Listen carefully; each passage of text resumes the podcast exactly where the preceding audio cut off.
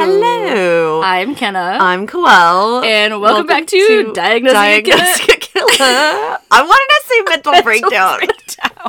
It's not the mental breakdown. It's next episode. They're like, wait, I clicked on episode 17, not mental breakdown. I'm just so used to doing like the mental breakdown.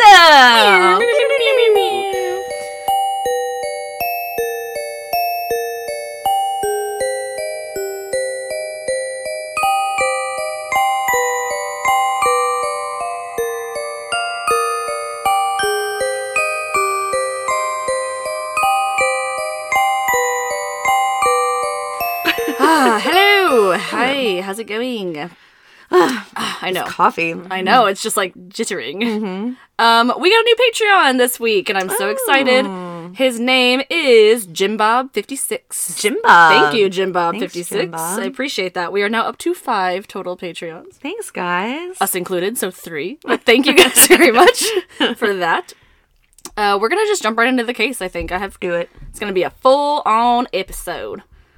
So today we are going to be talking about, I don't think you know this one, George Emil Banks.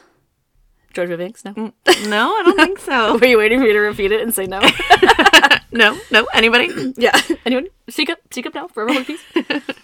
So George Emil Banks was born in the suburbs of Wilkes-Barre, Pennsylvania on June 22nd, 1942 to parents John Mack and Mary Yelland. Mary Yelland? Yelland. Not Mary Ellen. Nope. Yelland. Y-E-L-L-E-N-D. Like Mary Yelland. Like you're yelling and it's the end. Yelland. Yelland. It's the end of your yell. It was in a lot of sources, and I think that it's important to note that the community that George was raised in had an 80% white population because his father was black and his mother was white. Now, although George's parents were not married, they were highly discriminated against, as well as George, because the parents were raising biracial children and George was biracial himself. On top of being judged and teased, like I said, the classmates of his would also frequently tease his mother for being in that relationship, which is awful. That is sad. Of course, this continuous teasing and discrimination took a huge toll on George, and he carried that anger into his adulthood. And I'll go in a little bit more into that later. So there's not much about his early childhood except for the discrimination and segregation. That they talk about that a lot in all the sources that I read. But when George turned 17, he decided to join the Army and make a successful, secure career for himself. That's good. Really admirable.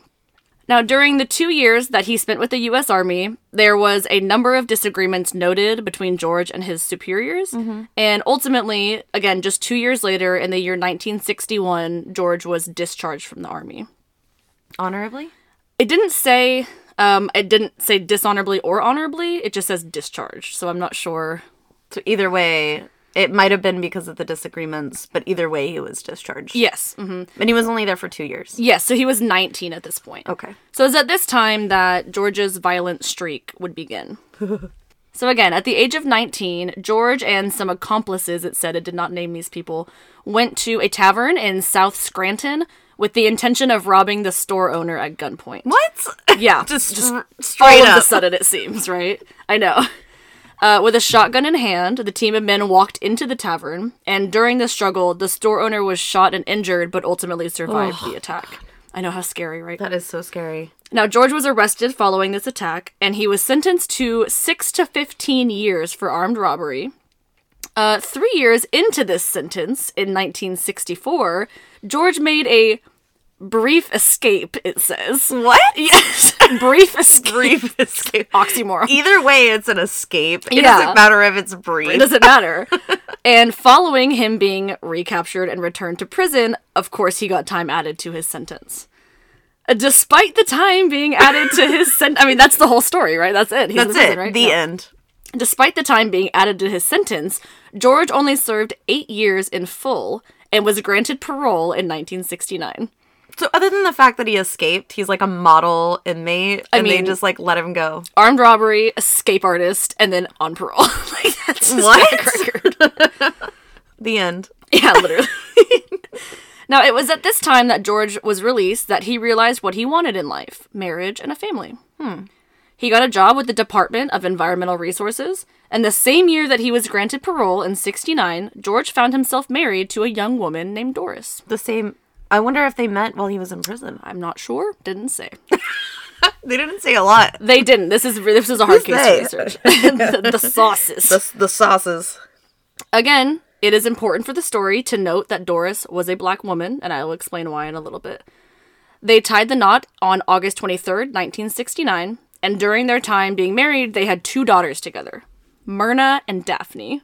Oh, all right, aren't that so cute names? Myrna and Daphne. Daphne. Now we're gonna fast forward to 1974. Governor Milton Shapp commuted Georgia's sentence, so he lessened his sentence, so he was no longer on parole. So he got off parole. 2 years later, on October 28th, 1976, George would file for divorce from Doris. After their relationship ended, George and Doris were no longer, I'm assuming, talking, and I believe that he left the family entirely. Oh my god. Because they don't show back up in the story. But that was like what he wanted. I know. To be like a family man.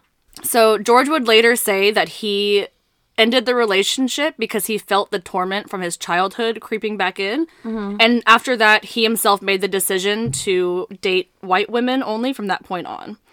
Okay. In an attempt to shield himself and his future children or partner from racism. Wow. That's what he says about that later on. Ugh, that's so sad. I know, it is. It's just sad that discrimination, like, literally shapes your brain. Oh, yeah, absolutely. Now, during the time frame of 1976 to around 1980, I couldn't get an exact date, George dated a woman named Sharon Mazzio, and they had even lived together for a while and had one son together named Kismayu. Kismayu? Kismayu. Cute. Yeah. They ultimately separated as well, and over the next few years, again, the timeline was not perfect, and this is going to get kind of confusing, so I'm going to try to be as clear as possible. Okay. George had met three young women who were all living on the streets and seemed as though they were in need of some help. Maybe some shelter, some food. Now, keep in mind, this is 1980-ish. George is now 40 years old. Okay. And he's offering to help out these young women. Mm-hmm. Thinking that he's a stand-up guy that's offering to put a roof over their heads, the women trusted him. It wasn't clear if he met them all at the same time and offered to have them a place to stay, or he met them in separate occasions. This is about like a 6-year gap, so it's very likely that he met them at different times and then offered them to come live with him. After he had a son? So this is within 6 years of him having his son. Okay. Yes. Mm-hmm. Exactly. So it was at this point, around 1980, that George had actually gotten a job as a prison guard, despite his record, and was working at Camp Hill in Pennsylvania. So why shouldn't these women trust him? He seems like a stand-up guy. He has a job in prison. Yeah. Now, George purchased a house in Wilkes-Barre, the same city that he had spent his whole life in, and invited these women to live with him. It wasn't clear if two of these women knew each other before, but two of them were actually siblings. So it was a sister and her younger sister, and then a third woman that was not related to them. Either way, however it happened, by September of 1982, George was living with all of these women and had children with each of them. Yes. What? Yes. Scandaloso. Yes.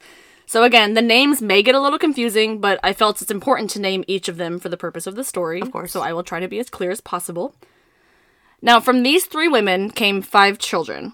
Dorothy Lyons had a daughter named Nancy from a previous relationship. She was 11 years old, and her and George shared a son together who was 1-year-old named Fora Rude.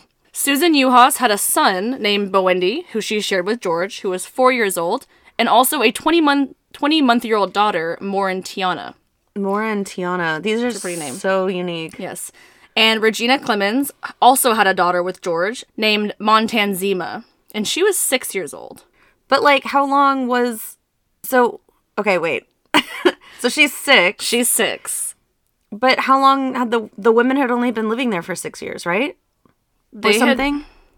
Because, so was he, like, with her and also the previous lady? Yes, so it seems like the oldest child is 6 in the house. His breakup with his ex-girlfriend Sharon was 5 years ago, right? And so... He clearly was with this woman. Yes, this woman, Regina, it seems as though he had sex with her, gotten her pregnant, and then was in this relationship with Sharon maybe shortly afterwards or while he was in the relationship with her. Either way, he has a 6-year-old with this woman Regina now, and a 5-year-old with his ex-girlfriend Sharon, who is not living in the house. Okay, so he had a previous relationship with her before the other 5-year-old's mom. Yes. Oh my gosh. It's confusing. I know. So the only bio child that's not his is Nancy, right? She's 11. And she's from a previous relationship, but she's living in the house. There. Okay. So there's 5 children and 4 adults in the house. I know. It's hard to explain. So it's very clear that George is in relationships with all 3 of these women, or at least has been in the past, and has kids with all 3 of them. Yeah. Which, again, is not unusual for some religions. Yeah, absolutely. To have multiple... To each his own. ...wives, or have multiple women that have multiple children. Yes. Things like that. So, okay. As long as they're happy. Yeah. Are they happy? I mean, face says it all. Now, on top of the 3 women and 5 children that are living in his home, he is also in a custody battle with his ex-girlfriend Sharon for their now 5-year-old son. Okay. Sharon, however, was not living in the home, but instead was living in a mobile home only 4 miles away in Jenkins Township with their son. This custody battle had been going on for a while, and although George had been granted parental responsibility, Sharon was not complying with court orders and was pretty much keeping his son from him. So she was refusing to let the son... She's, like, not in agreement with what he's doing, all the other children... Okay, so maybe she couldn't hang with the... With the multiple girlfriends. Yeah. I mean. But that's still his kid. I mean, and especially if it's court-ordered to be joint custody, then... He has parental custody. He has parental rights. Oh, he has full custody? Yes. And she's keeping him from him. Oh, hell no. Yeah. No. Wild horses could not drag me away from my child. So remember how I said earlier that he was working as a prison guard? Mm-hmm. Well, his stint in that job only lasted 2 years as well. And in early 1982... George had told a coworker that, quote, the world would soon be consumed by a race war. And that he also wanted, quote, to prevent the 5 children he fathered with the 4 white girlfriends from experiencing the torment and agony of racism. No. Yeah. What is he going to do? Well, during the first week of September. No, don't do this. Okay. All right. It's not coming yet. Okay. Oh, God. Okay. George was actually put on a leave of absence from this prison guard job following a disagreement with the supervisor. Sound familiar? Yes. In this disagreement, George threatened suicide. The argument began with George locking himself in a guard tower with a shotgun and threatening to kill himself. What? Yes. This incident not only took him off prison guard duty, but after this, the prison had ordered George to be examined for mental health issues at a Harrisburg area hospital. Here we go. Here we go. Here we go. This is the diagnosing part of the diagnosing a killer. Yeah, podcast. Where they don't get diagnosed and they just get shoved off to, like, on the streets or whatever. So he was placed on involuntary sick leave and was supposed to see a psychologist on September 29th, 1982. What does that mean, supposed to see a psychologist? Like, when I hear shit like that, I'm thinking someone's going to make a house call. Someone is going to actively check up with this individual, not just like, we're going to schedule you an appointment and hope that they show up. So remember, this is in the beginning of September that this incident happened. Mm-hmm. And they're telling him, oh, we booked you an appointment for the 29th. You're going to have to wait 3 weeks to get this appointment with the psychologist. But you got to go see them. And not only... Are you going to wait 3 weeks? You're going to be out of work for 3 weeks while you wait to get this appointment. So your entire routine is just fucked. Yeah. Like, you don't have a routine because you're not getting up, going to work. Oh, no, that's awful. If you are suffering from a mental illness, disrupting your routine can be a big freaking issue. Of course, yeah, because you're no longer being held accountable for anything anymore. Yeah. And you feel like, that's, like, one of the things is when they say, like, not to compare mental illnesses with working out, but that's what they say, like, when you start going to the gym, take a buddy, you know, because you keep each other accountable. Yeah. And if nobody's keeping you accountable for anything, I mean, fuck it. Yeah. Fuck it. Literally. Now, I said 3 weeks from now is when he's going to have the appointment. Mm-hmm. 2 weeks later, on September 24th. Is this it? 1982. No! This is it. This is 5 days before his appointment. Oh my God. George found himself at a party and heavily under the influence of straight gin, also on a dangerous amount of prescription drugs. Oh, fuck. At this party, he was noted as playing darts and drinking beer, of course. And he was also fawning over a woman's t-shirt that he met. The t-shirt stated, quote, kill them all and let God sort it out. It's kind of a rad shirt. Not in this sense. He loved this t-shirt so much, in fact, that he and this woman actually switched shirts while at the party. He wanted it, right? He went to bed and, to his surprise, awoke the next morning in his home. After waking up, surprised to be awoke in his own home. Oh, because he was so drunk he didn't realize. He was surprised that he woke up. He drank so much and took pills the night before. That was me speculating. I don't know if he was surprised. He didn't say that. Surprised. You were surprised. Is what I was surprised. After waking up, George picked up his AR-15 semi-automatic rifle and began what would end up becoming a 13-person killing spree. 13? Oh my god. Content warning. I'm not going to get too much into it, but content warning. George began by killing everybody that lived in the house with him. Without getting too much into it, again, his method of operation for each person was a fatal gunshot wound, either to the head or to the heart, bringing his body count to 8 within minutes. So, okay, so 8. That's the 3 women and then all 5 children. Yes. Wow. After he was finished in the home, George dressed himself in military fatigues that he wore over the t-shirt from the party and made his way outside. Across the street, there was a house party, I guess that had ended and people were leaving the next morning. And just as George exited his home, so did 22-year-old Jimmy Olsen and 24-year-old Ray Hall Jr. across the street. They're like random people? Mm-hmm. As soon as George spotted the 2 men, he opened fire. Ugh, could you imagine? Like, literally, you're just leaving a party. You're hungover as shit. And you're like, man, let's hit up the IHOP. Literally. And then, oh my god, that's so awful. Both of the men were struck with bullets. Ray Hall Jr. died at the scene, suffering gunshot wounds to his liver and kidney. And surprisingly, Jimmy Olsen survived a gunshot wound to the chest. Oh my god. Jimmy would later tell investigators that he remembers George stating that the 2 men would not tell anybody about what happened before he opened fire. Like, he was saying, like, do you think that maybe he thought that they knew or something that he had hurt everybody in the family? Or do you think it was like, I don't know. Like, I think that he was in a military uniform with an AR-15 in his hand, and these 2 guys saw, and he said, oh, you're not going to say anything. You're not going to say anything about what I look like or what I'm doing or whatever. I mean, he obviously has a gun. He's not... Yeah. You know? So I don't know. Like, I guess, like, he considered them to be witnesses. Yeah, I think so. Yeah. And, I mean, talk about survivor's guilt with Jimmy Olsen, his buddy. You know, they were just leaving the party together, and they both got shot, and he survived. I can't imagine. Especially a wound to the chest like that. Yeah. Oh, my gosh. Ugh. Following this attack, George got in his car and drove off. He knew exactly where he wanted to go, and he headed towards Heather Highlands Mobile Home Park, where his ex-girlfriend Sharon and the son that they shared lived together. So sad. Upon arriving, George forced his way in and immediately got to Sharon, shooting her instantly in the chest. He was then noted as placing the gun to his son's head while he was asleep and discharging a fatal gunshot wound. Oh my God. Unbeknownst to George, Sharon's mother and 2 brothers, as well as her nephew, were also in the mobile home. Oh my god. This is too much. I know. George turned the gun on Alice Mazzio, Sharon's mom, who was actually on the phone with police at the time, and delivered a fatal gunshot to her face. Sharon's nephew Scott had tried to get away, but was kicked by George, hit with the rifle, and ultimately shot fatally in the face as well, bringing his crime spree up to 13 victims. George then left the mobile home. Did Sharon's mom get to say anything on 911? Do you know? It'll come up later. Now, I mentioned that Sharon's 2 younger brothers were also there. Mm-hmm. George didn't notice, but Sharon's younger brother Angelo, at 10 years old, was hiding under the bed during this whole attack, and her other brother Keith, at 13 years old, was hiding in a closet.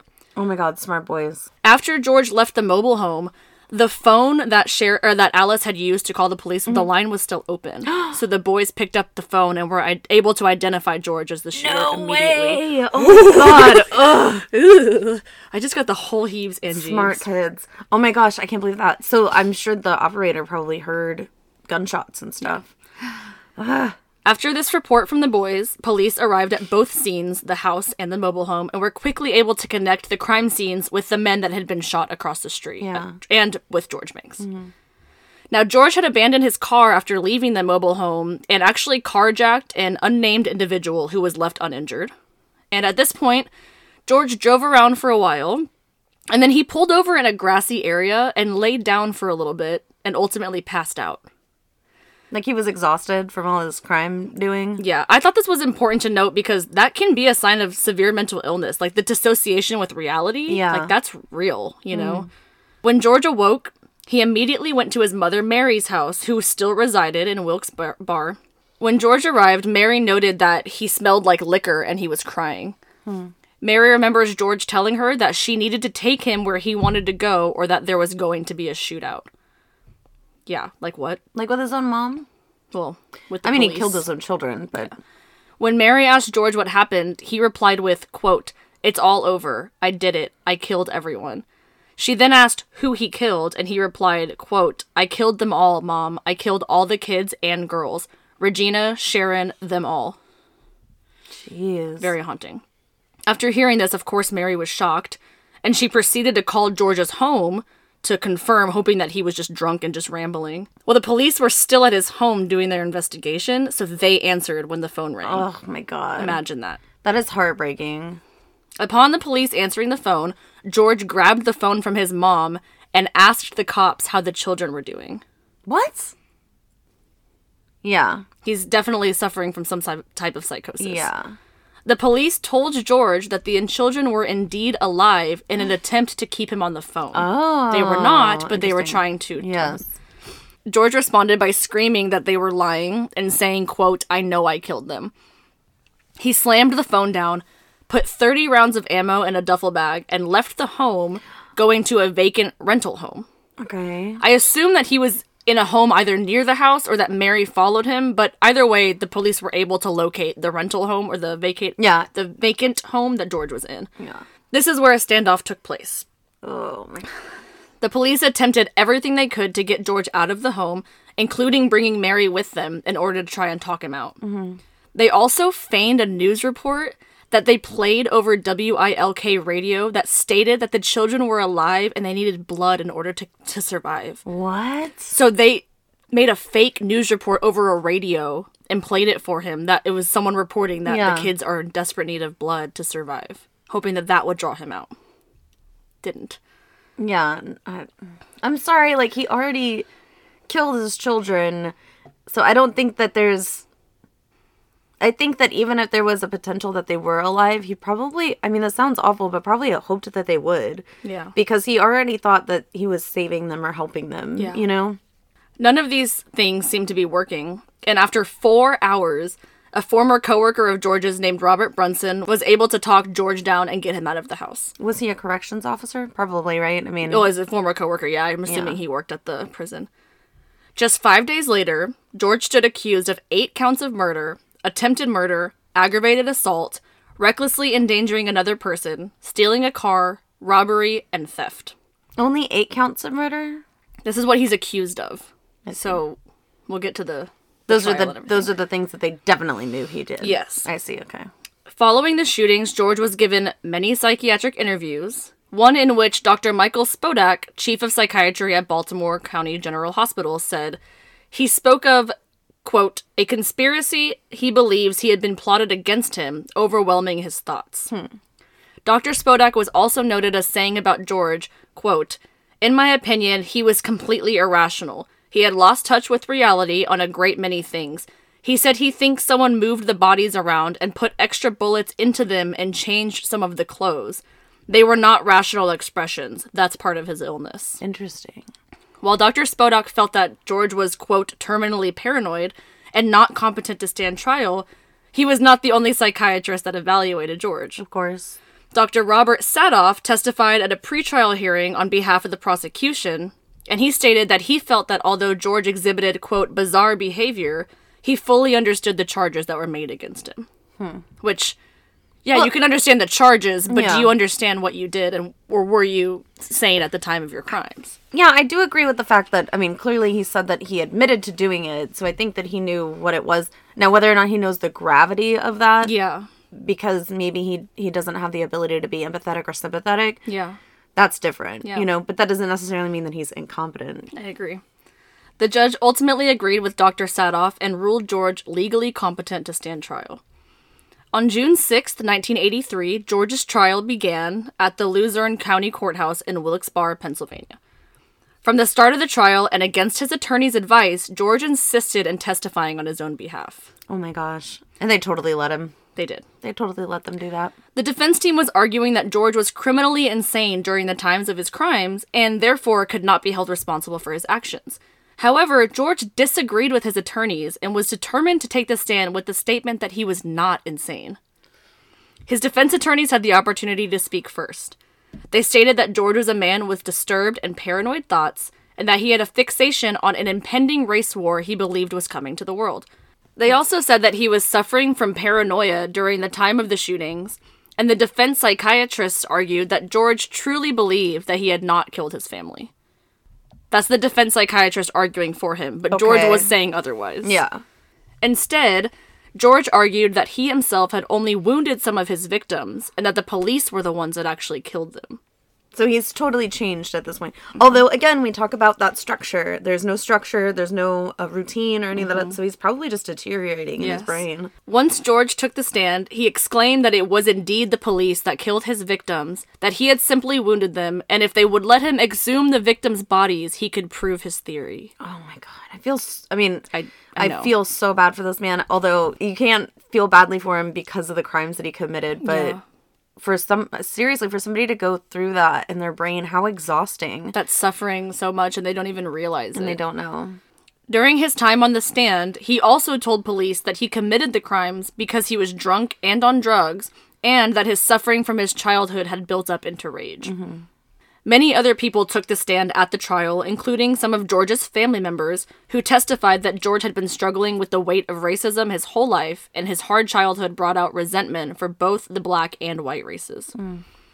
Jimmy Olsen, the man who survived the gunshot wound to the chest, also took the stand. He testified that George was indeed the man that shot him and left him for dead. A gas station attendant who now knew George as the man who carjacked him at gunpoint, after telling him that he had just killed his children, also took the stand to identify George as the perpetrator. Yeah. That guy remained anonymous. He confirmed that George was carrying a semi-automatic weapon during this confrontation. Mm. Perhaps the most compelling testimonies, however, were that of Sharon's two little brothers, Keith and Angelo, who, remember, they were in the mobile home during this second attack. The 911 operator was also there to use the mother's and children's call for the record.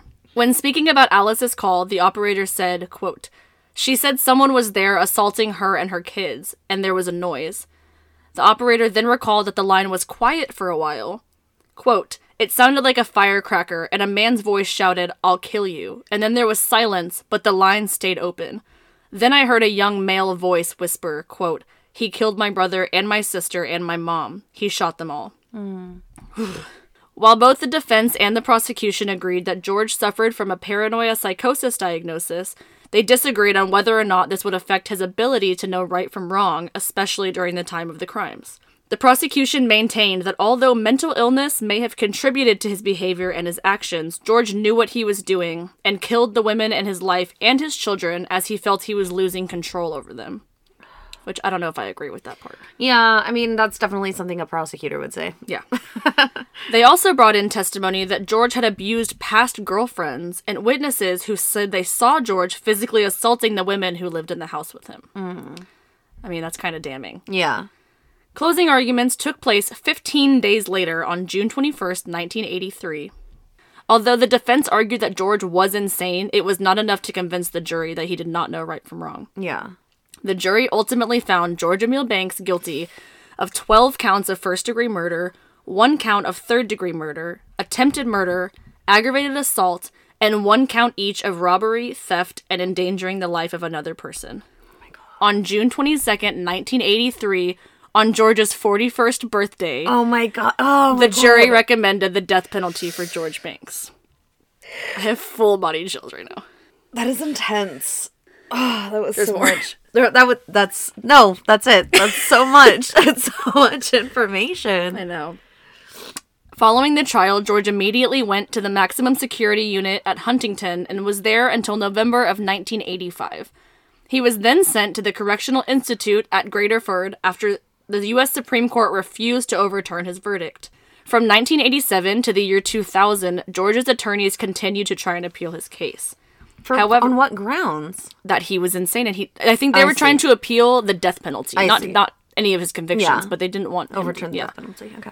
However, the U.S. Supreme Court refused to hear his attorney's argument that he lacked the mental competency to be executed. Since his conviction and during his numerous appeals, George repeatedly tried to take his own life and engaged in a hunger strike, resulting in the need to be force-fed in order to keep him alive. Oh my gosh. You know. How would they do that? I guess they would, like... Maybe a feeding tube or something?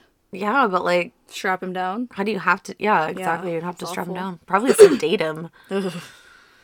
Pennsylvania Governor Tom Ridge even signed a death warrant twice for George, one in 1996 and the second in 1999, with both times being unsuccessful, the federal courts staying George's execution. It didn't say why it was denied, but multiple sources said that they stayed his execution. I had to look into this. The death warrant that the governor signed was like pretty much like... Expedite him. Kill him now. Yeah, like expedite. Yeah, that sounds bad. But then the federal courts are saying no. I think it was because they were getting so much information from the defense attorneys, from all these other sources. They were like, maybe we should try these guys out for a little bit longer. Yeah. Or maybe, I don't know what the reason was, but either way, it was denied. It might be like a tax dollar thing, honestly. Yeah. Like, they're like, okay, there's too many medical resources going into keeping this dude alive. Yeah. But if... You know, if the court finds that that's not true, that other people, you know what I mean? Yeah, I don't believe that it was unselfish that they didn't, that they no, denied it. No, of course, yeah. No, it's definitely for selfish reasons. Yeah. From his conviction until the year 2000, George's defense team filed 6 appeals across the state Supreme Court, the U.S. Supreme Court, the federal court, and the U.S. Court of Appeals for the Third Circuit, all of which were denied. In October of 2001, upon another appeal to the U.S. Court of Appeals for the Third Circuit, the death penalty for George Banks was overturned based on the ruling from Mills v. Maryland in 1988 regarding how juries are instructed in death penalty cases with the Court of Appeals and deciding that this ruling should be applied to cases redating that trial. Wow. I know. However... 2 years later, in June of 2003, this decision was overruled by the U.S. Supreme Court, and George Banks once again faced the death penalty. Could you imagine being George Banks and being like, I mean, yeah, sure, whatever, like for like years, because you're gonna die, you're not gonna die, you're not, yeah. But like honestly. At this point, does he even know what's going on if he's not getting proper psychiatric treatment? I mean, let's be honest. In the early 2000s, he might not be getting proper evaluations in prison. Yeah. Scheduled for death for the third time, a last-minute decision was received from the state Supreme Court stating that George Banks needed to be re-evaluated to see if he had the mental capacity and competency to be executed. Wow. Yeah. In 2010, another hearing was held on his competency. His attorney said his mental state had deteriorated significantly since 1982. Bet. Judge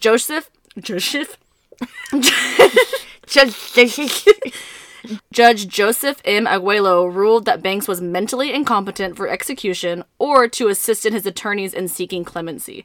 He would continue to be held in a restricted housing unit at Graterford Prison. There's a quote from this hearing. I didn't know if it was from the judge or the attorney. I think it was from the judge, but it does say, quote, Banks is out of touch with reality. He views his circumstances and the events around him through the prism of his delusions. His delusional beliefs are at the core of his understanding of his current legal situation, including the reasons for his continued incarceration and his possible execution. As of September of 2017, he was still on death row in Pennsylvania. He was later transferred to SCI Phoenix in May 2018. The last that I can find on George Banks was that he was 76 years old in 2018, still serving his sentence, death row. Yeah. So he's like still... alive and like in prison. Okay, get this. I will get to that in just a second, but I do want to take one moment to identify all of the victims because it was very confusing, and I'd like to identify their names and their ages just for the record. So we have Sharon Mazzio at 24, Kismayu Banks at 5, Scott Mazzio age 7, Alice Mazzio age 47, Regina Clemens age 29, Montanzima Banks age 6, Susan Yuhas age 23, Bowendi Banks, age 4, Maureentiana Banks, 20 months, Dorothy Lyons, 29 years old, Nancy Lyons, 11, Fora Rude Banks, 1, Raymond F. Hall Jr., 24. And the survivors are Keith Mazzio at 13, Angelo Mazzio at 10, James Olsen at 22, and then the unidentified man that got carjacked. Mm. But I wanted to put that in there. I thought it was important because how long it took me to say that, that's, like, really compelling. Like, it is. On a little bit of a lighter note, there was an article that I found, like, right before we started recording. He is in the same prison as Bill Cosby. What? And there was a rumor that was circulating that Bill Cosby was, like, afraid of him. And what? Literally, I have it right here. Hold on, I had to look. The article title, this is from 2019, so only like 2 years ago. Yeah. The article titled, George Banks, Not a Danger to Bill Cosby. Like, it's just so bizarre. Hear ye, hear ye. Here's the noise. And then it's saying, I'm not going to read the whole thing, but is celebrity inmate Bill Cosby's life in danger at a state prison at the hands of notorious Luzerne County mass murderer George Banks? Bill Cosby, so of all people. Funny, right? It says, while Cosby and Banks are in the same prison, Banks remains isolated in the facility's death row wing, and his interactions with other inmates like Cosby is heavily restricted. So, it's not funny at all, but the tabloids were trying to say, like, oh, Bill Cosby's in danger, and they're like, no, the fuck he's not. But he's, like, the quite opposite of in danger. And he's also in prison, so, like, well, anyways, I just thought that was really out there, that he just happened to be, that's like, bizarre, in the same prison as Bill Cosby, but yeah. He is in prison. I mean, I'm assuming he's still in prison, and last I heard, 2019, he's on death row in prison with Bill Cosby. I'm sure if he had died, there was probably going to be an article about it. Of course, yeah, and I looked it up. I said, you know, George and Banks' death, and they said no. He has to be probably 78 now. 78, yeah. Yeah. That's incredible. Yeah, isn't that a wild story? Oh my god, what a roller coaster. I know. It was a lot. There was a lot of names, but I felt that it was important to, share those names with everybody. I just have a couple of notes on what it means to be diagnosed with paranoia psychosis. Yeah. It's actually now called delusional disorder. So delusional disorder, previously called paranoid disorder, is a type of serious mental illness called a psychosis in which a person cannot tell what is real from what is imagined. The main feature is the presence of delusions, which are unshakable beliefs in something untrue. People with delusional disorder experience non-bizarre delusions, which involve situations that can occur in real life, such as being followed, poisoned, deceived, conspired against, or loved from a distance. So it can be a good delusion or a bad delusion. Oh, yeah, that's the way I feel about V from BTS. He's in love with me. He just doesn't know it. And then just one of the things that can cause this, I just wanted to look up because I thought that it did kind of relate to George. Evidence suggests that a delusional disorder can be triggered by stress. Alcohol and drug abuse also might contribute to the condition. People who tend to be isolated, such as immigrants or those with poor sight and hearing, appear to be more vulnerable to developing delusional disorder. That just reminds me of the struggles that he went through in his childhood. Yeah, I'm sure he felt isolated in the, you know, when you said he grew up in a predominantly white area, and then being a biracial person and trying to understand the struggles that he went through, it's kind of, I mean, yeah, no wonder he felt isolated and probably outcasted. These cases are kind of hard for me because it's like I don't want to discount what the victims went through. I mean, that is absolutely awful, and the victims' families and all of that, and at the same time, he is struggling so much with this delusional disorder. It's like, who do you blame? Do you blame the disorder or do you blame him? Yeah. You know, and it's really hard. It's kind of similarly to Andre Thomas. I don't know if I believe that he deserves to be on death row.